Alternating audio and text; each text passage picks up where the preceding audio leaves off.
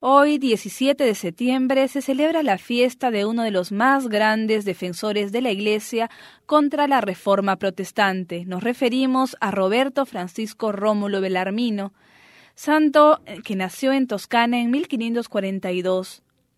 Su madre, Cintia Servi, era hermana del Papa Marcelo II, motivo por el cual Roberto creció sin lugar a dudas en un ambiente católico.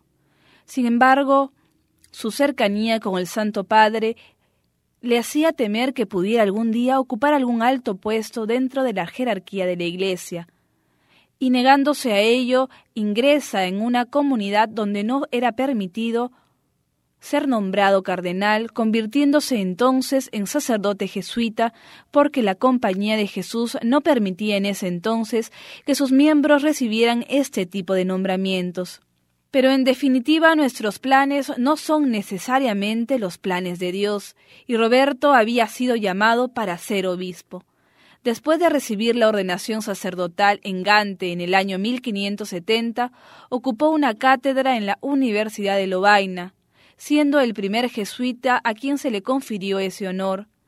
Además, se distinguió por la preparación y publicación de las discusiones sobre los puntos controvertidos, más conocidos como las controversias, que son cuatro tomos en los que se explica desde una posición católica los errores de los protestantes, luteranos, evangélicos y también anglicanos, entre otros.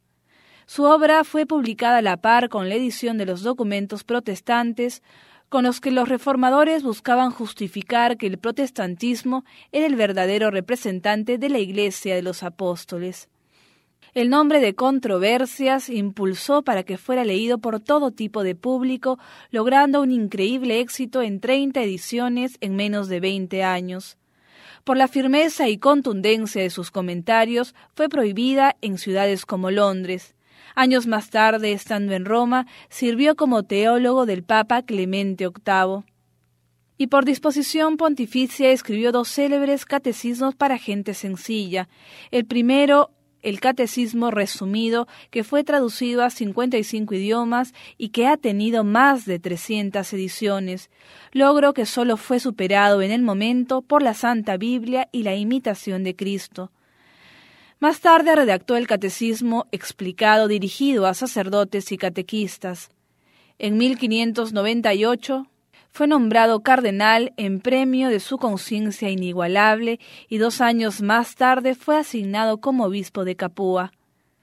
Muy anciano, pide permiso para retirarse al noviciado de San Andrés en Roma, donde muere a los 77 años el 17 de diciembre, día en el que además se había introducido, gracias a su petición, la fiesta de los estigmas de San Francisco de Asís. Hoy, San Roberto Belarmino, te queremos pedir que seamos como tú, dóciles al plan de Dios y pongamos todas nuestras esperanzas y seguridades en sus manos.